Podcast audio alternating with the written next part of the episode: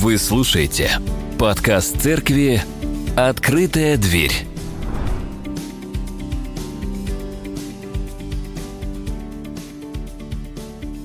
Как Евгений уже заметил, мы начинаем серию проповедей, которые касаются э, притчи Иисуса. Да?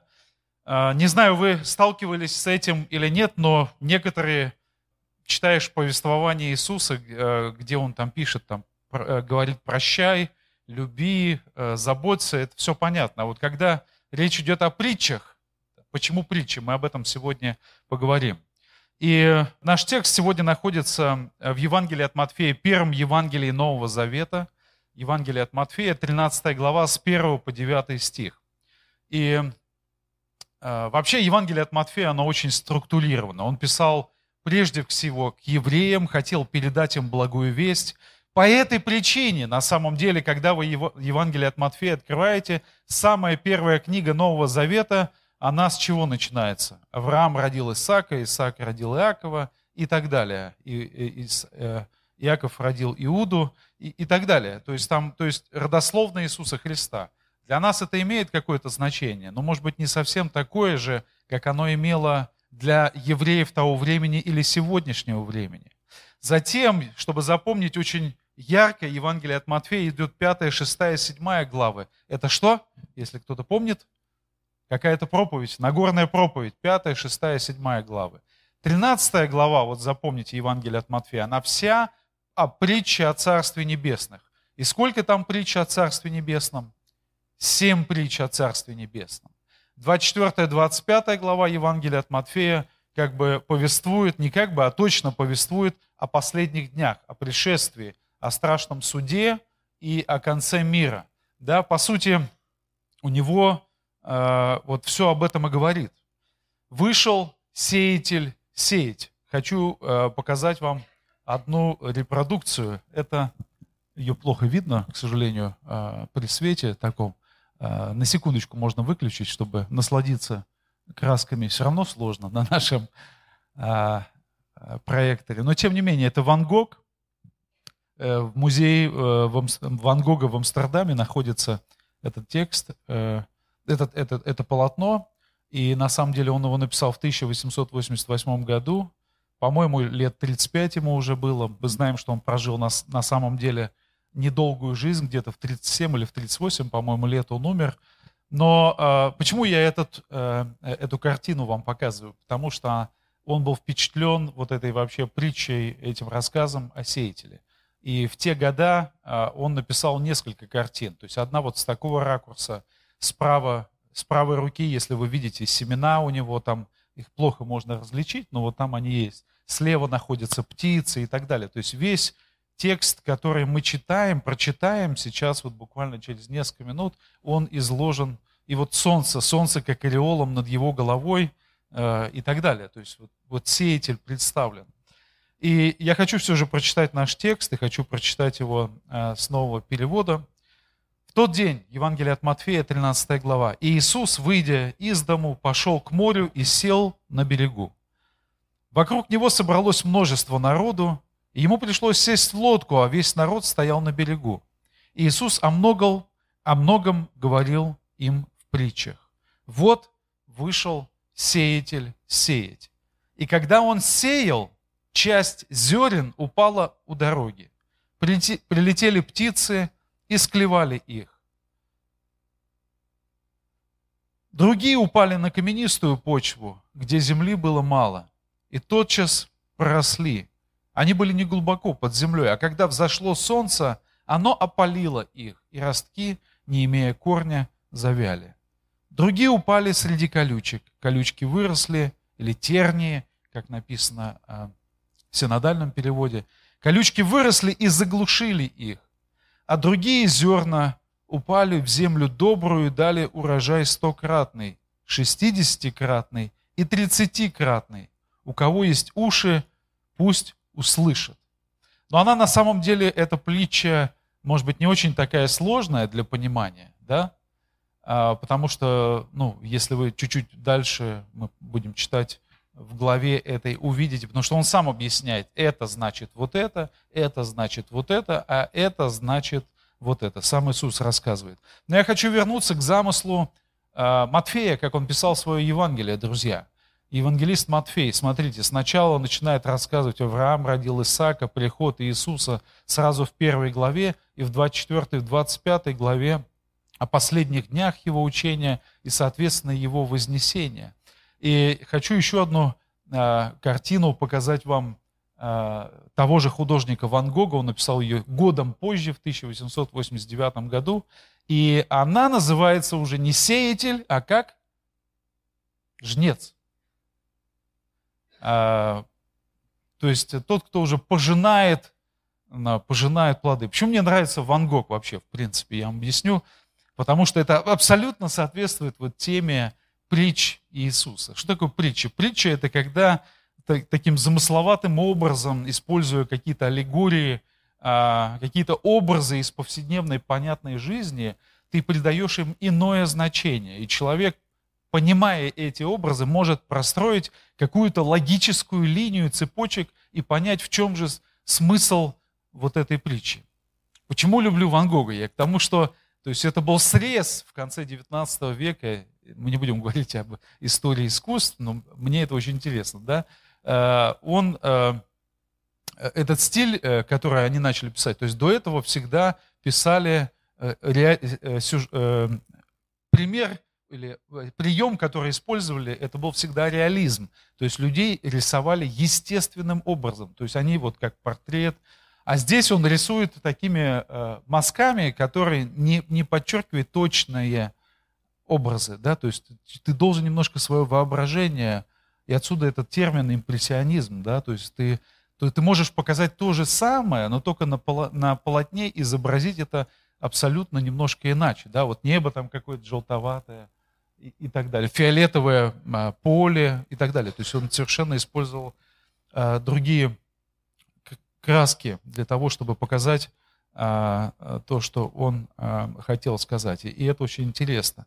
То есть и у Ван Гога, на самом деле, его отец был пастором протестантским, если кто знает его историю. И в начале своей карьеры, когда ему было там 20 с лишним лет, он хотел стать пастором, поступил в семинарию, потом его, как сказать, по-нашему, не пропустили учиться дальше, он поступил на миссионерский факультет – и, и там его тоже не захотели, и, потому что он какие-то радикальные методы предлагал для того, чтобы, собственно, там, благовествовать, рассказывать всем, и не вписывался в такой священнический ряд.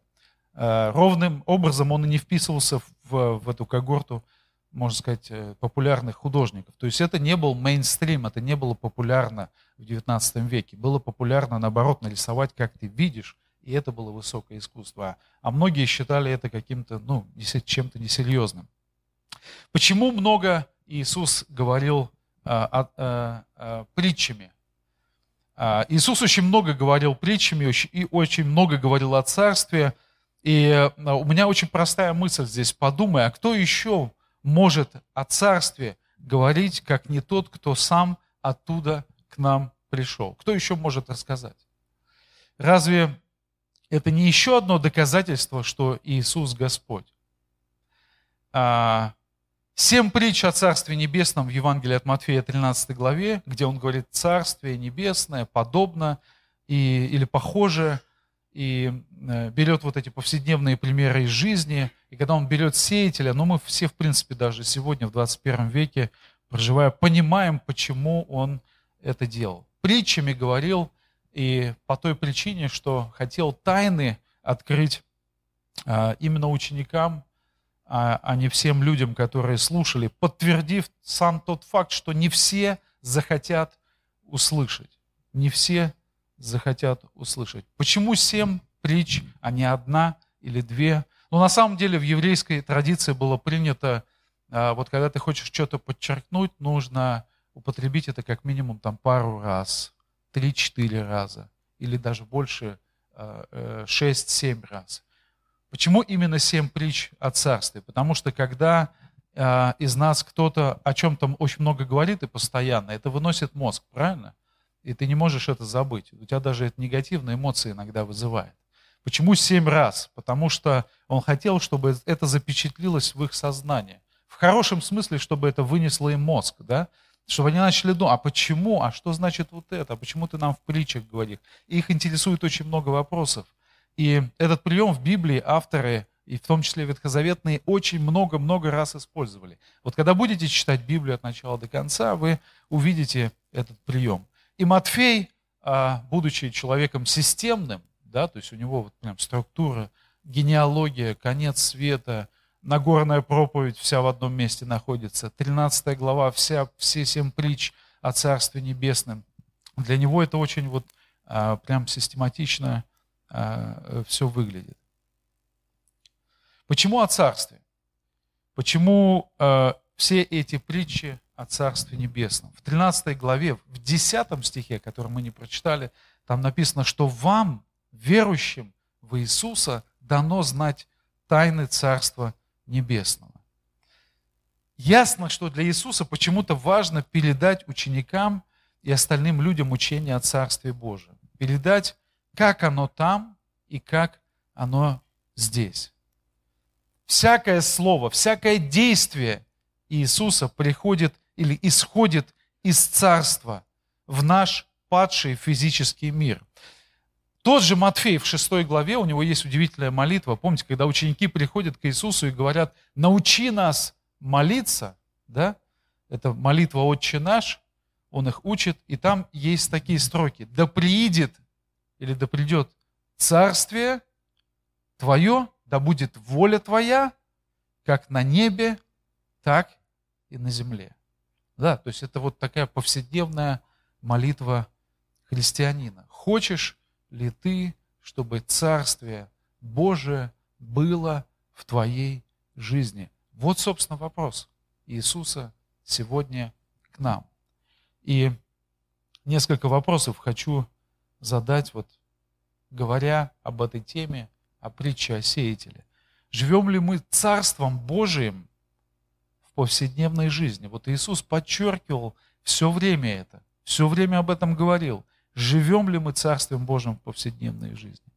Какие мы с вами решения принимаем сейчас, или какие решения мы уже приняли, может быть, на этот год, 2022 год. Что нас мотивирует? Что вас мотивирует? На что вы расходуете свое время? Вот смотрите, у нас в 2022 году, простой пример, простая математика. Сколько воскресений? Сколько недель? 52 недели. Знают люди, работающие а, в каких-то местах определенных. 52 недели. У нас 52 воскресенья. Чему мы научимся с вами за 2022 год? Ну, просто в жизни, в духовной жизни. Что мы узнаем о Царстве Божием за эти 52 воскресенья? Какое значение для тебя имеет Иисус в твоей жизни и Божье Слово, какое значение имеет в твоей жизни? Что для тебя является успехом? Как ты к нему движешься? Это все вопросы, которые, по сути, истекают лично для меня из этой притчи. В начале года я для себя черпаю это, это основание, эти вопросы, этот смысл. Давайте посмотрим, какая была реакция людей, которые его слушали тогда – и я хочу заглянуть просто в контекст. Это 12 глава, а, где Иисус явно говорит, там есть три примера, где он встречается с религиозными лидерами, где он встречается с простыми людьми, людьми и говорит о себе, с вами сейчас говорит кто? Я не просто, говорит, один из вас. Я больше. Я думаю, ничего себе заявление такое, да? 12 глава, 6 стих. Иисус говорит, но здесь тот, кто больше храма. Что значит, вот в сознании здесь тот, кто больше, я как бы сегодня человек сказал, здесь тот, кто больше церкви. Да? Кто это может быть больше церкви? Ну, конечно же, образно речь идет. Сам Господь. Он им явно намекает на это. В 12 глава 41 стихе здесь есть, они говорят, ну дай нам знамение тогда, докажи нам, что это ты действительно. Он говорит, не будет вам никакого знамения, кроме знамения пророка Ионы. Это когда он умер и воскрес на третий день. Да? Здесь больше Ионы, он говорит. То есть я больше, чем пророк ветхозаветний.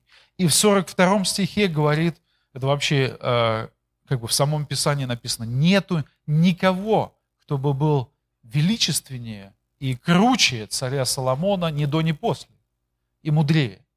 А он здесь перед ними стоит и говорит, они смотрят на него и не верят своим глазам, что он говорит, здесь с вами говорит тот, кто больше Соломона. Он явно показывает им, а, что он Бог перед ними стоит. Они не могут поверить. Но давайте посмотрим, я почему это показываю. Это все важно для этой притчи, потому что это вот реакция слушающих была тогда. И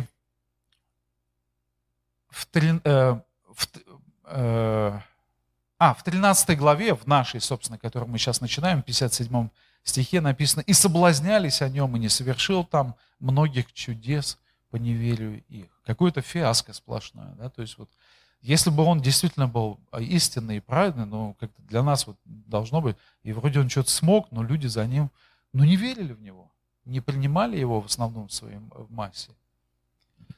Итак, давайте мы все-таки а, подойдем самой притчи, не верили в него. Что будет с нами в 2022 году?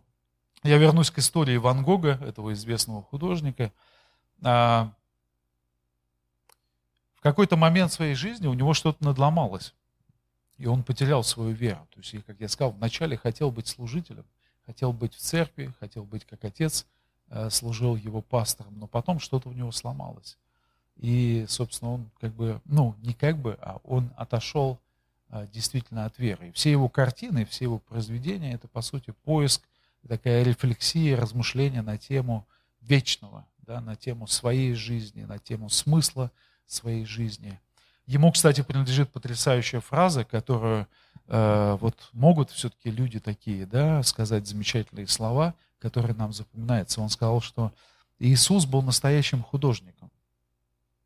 Потому что вот мы, мы с вами, он про себя, про художника говорит, мы пишем там на холстах, используем э, краски, или скульптор использует там э, камень или мрамор, а Иисус работал как истинный художник с живой плотью. То есть он вот, вот эту часть передал. Очень интересно. Хорошо. Э, мир делится по сути, в этой притче на несколько категорий. Четыре. Давайте их запомним. А, первая категория – это семена, когда вышел сеятель сеять, написано «и упали при дороге». Это люди, которые услышали и забыли. Они услышали и забыли. В 18 стихе написано в этой главе. «Вы же выслушаете значение притчи о сеятеле. Ко всякому, слушающему слово о царстве и неразумеющему приходит лукавый, дьявол, сатана, и похищает посеянное в сердце его. Вот кого означает посеянное при дороге, посеянное при дороге. У меня здесь важная мысль, друзья, которая, ну, наблюдение сразу срабатывает. Смотрите, сеет не только Бог, а сеет кто еще? дьявол, ну или похищает, да, то есть такое, это обратная тяга, это какое-то обратное движение, абсолютно негативно. Ровно то же самое происходит в вашей жизни, в нашей жизни, в моей жизни. Всякий раз, когда мы слышим с вами слово, призыв к служению, призыв на миссионерский труд, призыв на покаяние, призыв на исповедание грехов, призыв к честности, призыв к тому, чтобы э, быть верными в своих э, семейных отношениях. Призыв к тому, чтобы быть хорошими отцами и матерями, как написано в Библии. Призыв в том, чтобы любить ближнего своего, чтобы благословлять того, кто приносит тебе, причиняет тебе вред или врагу своему. У нас сразу возникает, вот мы либо принимаем это слово, либо, не, либо враг его похищает, либо что-то происходит с нами. Какое у нас сердце, какая у нас реакция. Потому что сеет не только Бог, но и на этом же поле, на этом же поле, друзья, действует и сатана. Это вот как вот, э, и, собственно, нам с вами дана власть от Господа и право принимать решения. Либо в сторону Бога мы сделаем шаг. В этом году, в это воскресенье, сегодня на проповеди, сегодня на этом богослужении, либо в сторону дьявола, либо мы примем, услышим, зерно для себя возьмем, оно вырастет в потрясающее дерево, либо мы его отвергнем. Сеет не только Бог, но и сатана тоже ворует и действует. А, когда я читал эту притчу, конечно же, знаете, возникает вопрос, какой-то глупый сеятель. Я не понимаю этот пример в том смысле, что но мы-то сегодня с вами все, э, э, даже не будучи, э, как называется человек, который занимается, агрономы, да, не будучи агрономами, понимаем, что не надо сеять на каменистой почве. Да? Не надо сеять у дороги. Надо вспахать и, собственно, кидать туда, куда, ну, где как бы земля хорошая, и там должно зайти. Почему э, на дороге сеет, при дороге? Почему на каменистой почве? Мы сейчас вот ко второй перейдем. Э, ну вот приведу вам объяснение Иоанна Златоуста или Иоанна Хризостома. Это один из отцов церкви, епископ Константинопольский. Он жил в IV веке э, после Рождества Христова. И он объясняет это следующим образом, и вполне хорошее объяснение. Из этих слов видно, что Христос, я цитирую, предлагал учение свое всем без различия. Да, вот эти разные типы почвы, это просто разные люди. Как сеятель не различает находящиеся перед ним нивы, но просто и без всякого различия бросает семена, так и он, в смысле Бог, не различает ни богатого, ни бедного, ни мудрого, ни невежду, ни беспечного, ни заботливого, ни мужественного, ни робкого, но всем проповедовал, исполняя свое дело, хотя и наперед знал, какие от этого будут плоды. Вот, понимаете, мы иногда думаем, а зачем нам идти, э, там, не знаю, Андрей Серых, э, пастор церкви э, посвящения, знаем, да, занимается кормлением э, бездомных людей на вокзалах Москвы. А зачем нам идти и кормить бездомных? Или зачем нам, э, ну я про, себя скажу, я иногда слышу, а зачем нам заниматься э, христианским радио или в эфире? Люди все равно как бы ну, не слушают.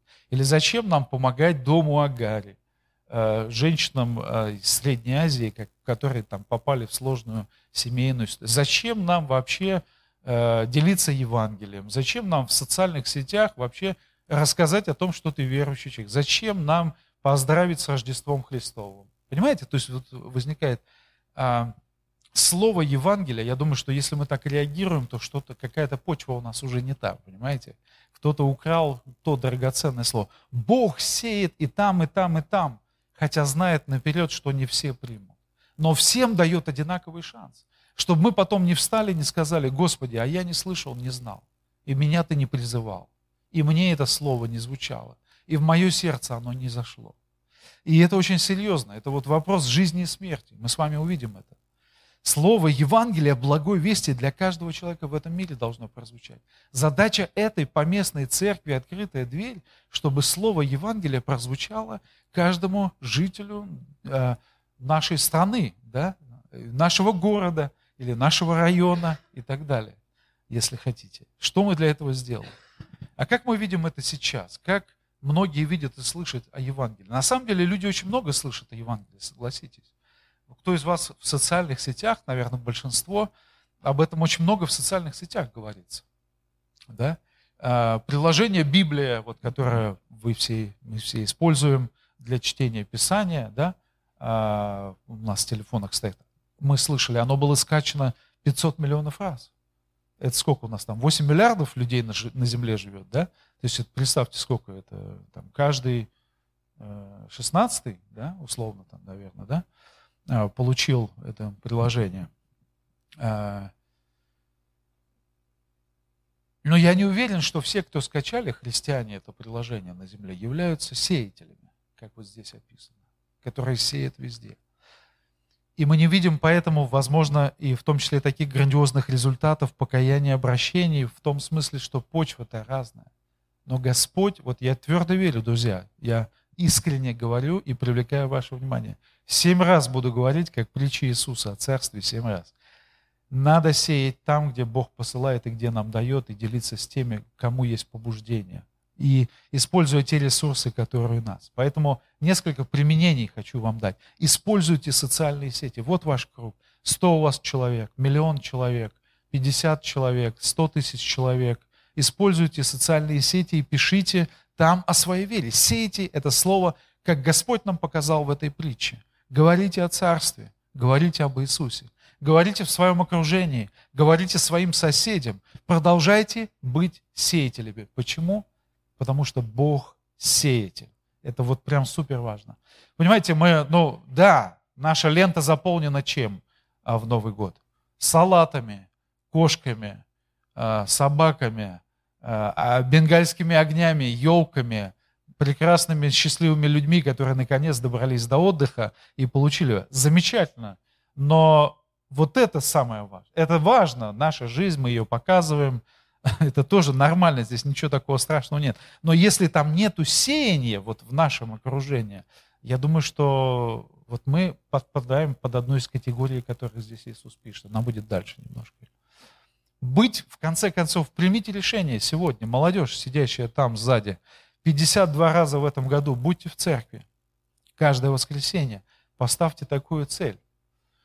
И еще друзей приводите с собой. Всем нам это, да, вот, всем нам. Давайте мы обязательно поставим такую цель, чтобы пригласить друзей. Сеем, сеем, прям лозунг такой, да. И не надо бояться, что не будет результата, потому что Бог, пусть Господь решает, пусть Он побуждает, пусть Он объясняет человеку. Вот когда-то в какой-то момент мы вспомним, а вот этот человек мне, мне подарил Евангелие, там, а вот этот друг меня пригласил в церковь, правда?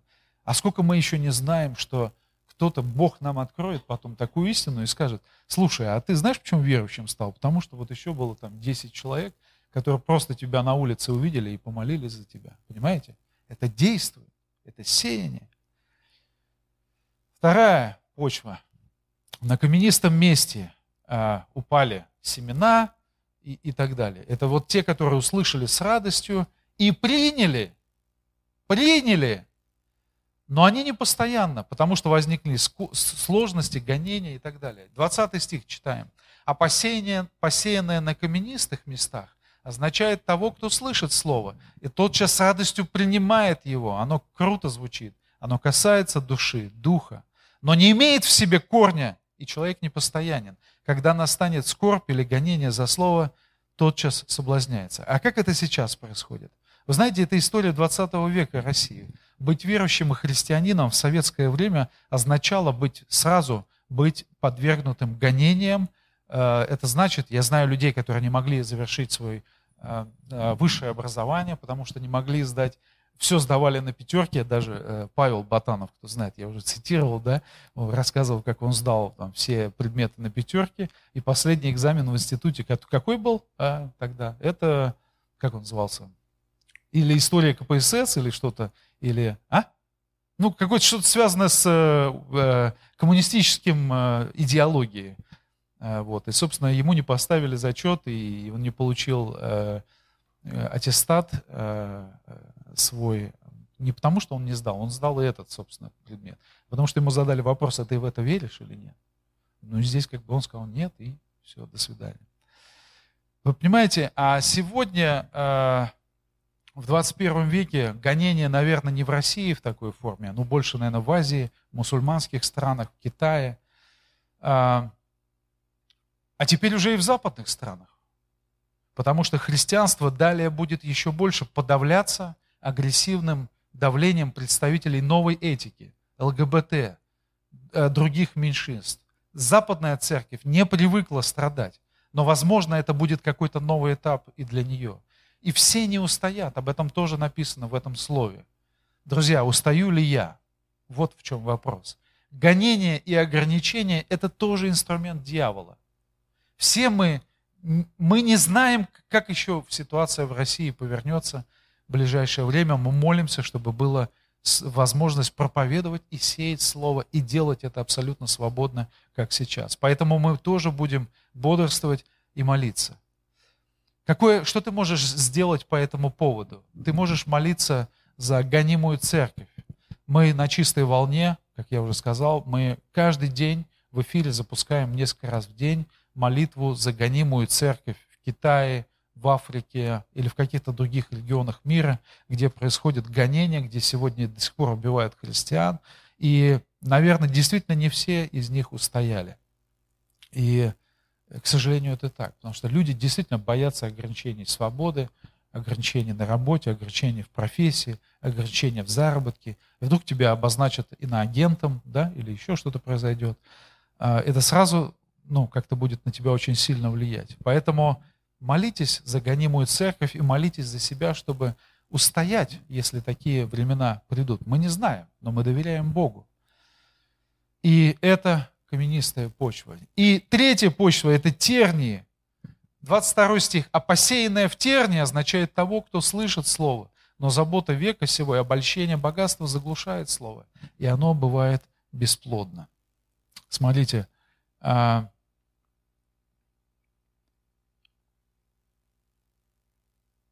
как это сейчас происходит у нас? Заботы, ну, такие библейские фразы, заботы века сего, обольщения богатством. А, я думаю, что вот, знаете, проверка такая очень простая на самом деле, что э, в этой части. Вот есть церковь, да, каждое, э, каждое воскресенье здесь звучит призыв к пожертвованию. И участвуем ли мы в этом? Жертвуем ли мы на развитие этой своей церкви, в конце концов? Это значит э, вот такая проверка нашим богатством, нашим заработком. Да? Участвуем мы в каких-то благотворительных проектах. Да? Это тоже очень важно. Но я думаю, что это испытание для современного христианства в России Восточной Европы, которая в 90-е годы привыкла жить на пожертвования, да, но потом они закончились в 2000-е годы. Как это изменить?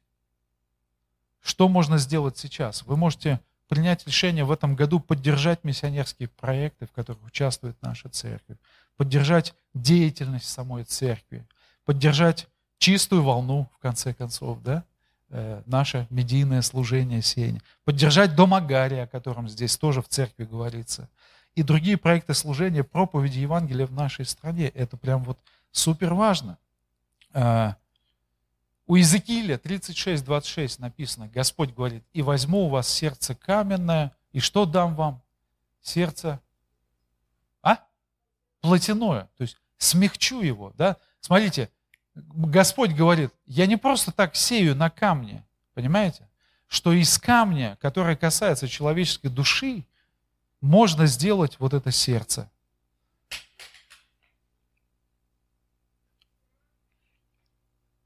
Четвертая категория – в землю добрую.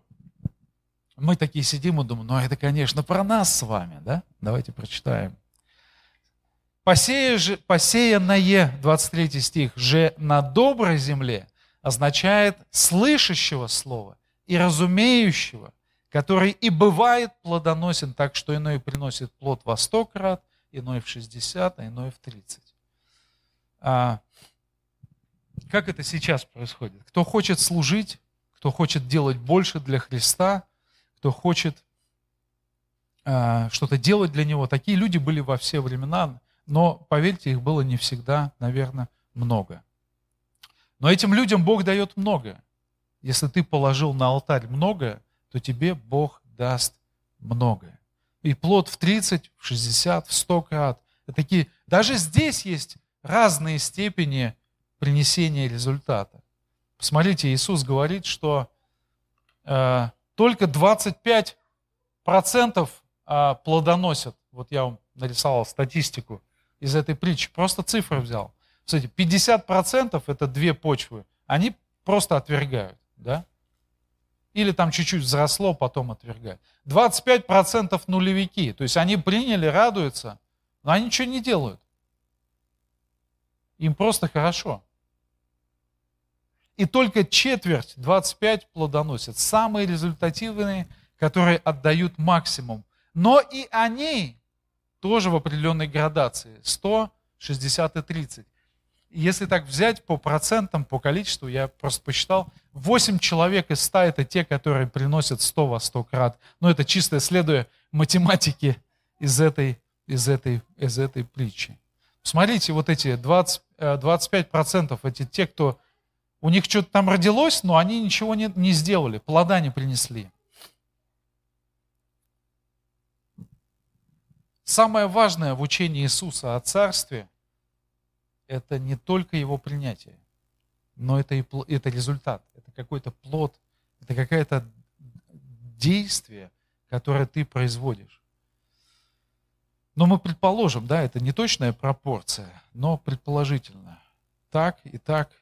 25 треть дает в 30 раз, другая треть дает в 60, и последняя треть где-то в 100 раз. Это, по сути, 8 человек из 100. Представляете? То есть он делится с нами результатом. И я просто говорю, вот это как раз то, что я вначале сказал. Сеет не только Бог, но действует и сатана. Да? разными, ставит нам новые цели тоже. Целеполагание нам участвует в нашем целеполагании. Похищает из нашего сердца то доброе, что Бог хочет туда дать. Иоанн Златоуст, опять я к нему вернусь, а, в конце IV века сказал такие слова, архиепископ Константинопольский. От чего же, скажи мне, погибло, если вы обратите внимание на эту статистику, погибло большая часть семени. И он отвечает, это произошло не от сеявшего, но от земли приемлющей, то есть от души невнимающей. Это прям вот э, супер важные слова в заключении проповеди. Да? Вот смотрите, многие из нас приняли решение следовать плану чтения Библии в этом году. И Бог через это чтение будет говорить. Через каждое воскресенье Бог будет что-то говорить и делать удивительное в этой церкви. Как мы, внемлем ли мы, да, примем ли, действительно серьезно, примем ли мы решение, что это наша церковь. Если ты покаялся, то давай делай следующий шаг, принимай крещение. Если ты принял крещение, и у тебя нет никакого служения, возьми какое-нибудь служение. Если ты никогда не сеял, Начни сеять. У тебя есть все для... Вот у тебя есть... Вот для сеяния есть телефон. Сей. Сколько вот род... всем. Вы понимаете, что даже, собственно, вот Иоанн Златоуст понимал, что большая часть семени, она погибна. Напрасно ли Бог трудится так в этом мире? Да, конечно, нет. Потому что, потому что есть те, кто спасется еще. И спасаются сейчас. И вот у Господа такая любовь, э, что вот каждый день мы живем, а до самого последнего дня этого конца этого мира Он ждет, что еще один человек, благодаря в том числе нашему с вами участию, молитвенному, финансовому, активному действию, примет и уверует, его жизнь изменится. Понимаете? Он станет частью, наследником Небесного Царства. Это вообще круто. Представляешь, когда ты Э, меня реально вдохновило, я помню, когда я встретился с одним своим одноклассником, или мы где-то в ПТУ учились вместе э, в начале 90-х годов, и э, одноклассник мой. И он мне сказал, что он уверовал вот благодаря тому, что я его как-то там пригласил или рассказал. Я даже, честно говоря, не помню об этом ничего. Но меня это реально вдохновило, что мы иногда дел, делаем ради Господа какие-то вещи, не знаем результата, но Господь знает. И обязательно нам об этом расскажет, потому что для Него – это очень важно. Я э, в самом начале показал, э, вышел сеятель сеять, и там была, вот это как бы начало дня, восходит солнце, а, а другая его картина, другое произведение Ван Гога, когда солнце заходит, там жнец, и он с, с эти колоски собирает уже. То есть как бы показывает кончину этого мира. Да? То есть всему придет конец, друзья. Завтра, может быть, последний день, мы не знаем. Может быть, все закончится. Для нас, для мира, в ближайшее время. Но для Господа это важно. Вышел сеятель сеять. Господь сеет. И Господь хочет сеять через нас. Аминь. Давайте помолимся. Давайте помолимся. Давайте совершим молитву. Давайте примем решения какие-то. Давайте э, дадим Богу обещания какие-то. Если вы созрели, сделайте это сейчас. Сделайте, запомните этот текст, прочитайте его снова, помолитесь об этом. Господи, что ты мне сегодня хочешь сказать очень важного, что я должен сделать? Расскажи мне, какие решения я должен принять, да? И давайте будем молиться, чтобы мы были среди тех восьми из ста, которые приносят во сто крат. Ну хотя бы, ладно, давайте теме, из, в том числе еще 8, 60, которые приносят Ну хотя бы еще 8, хотя бы в 30. Но не будем теми, кто принимает, но ничего не приносят, или теми, кто отвергает просто полностью. Дорогой Господь, мы благодарим Тебя за слово, за притчу о сеятеле, которую Ты сегодня нам напомнил и рассказал в начале этого года. Ты Бог, который сеешь на э, каждой почве, для каждого человека, для богатого, для бедного, в России, в Америке, в Европе, в Азии. И нам помоги быть соучастниками этого великого действия, Господь. И если есть сейчас люди, которые верят в Тебя, но осталось принять решение действовать, пусть действует. Если есть люди, Господь, которые э, слышат о Тебе в первый раз, пусть примут решение обратиться, уверовать и отдать свою жизнь Тебе, исповедовать свой грех и принять Тебя. Благослови нас, каждому в свою меру, в меру веры своей принять решение на этом богослужении в отношении этого года, каким он будет пред лицом Твоим. В свете этого слова, которое мы прочитали, быть жертвенными, быть искренними, быть чистыми, быть светлыми, быть последовательными. Благослови наши семьи, храни нас от зла, Господь. В этом году принести Тебе много плода во сто крат, каждому присутствующему во имя Отца и Сына и Святого Духа. Аминь.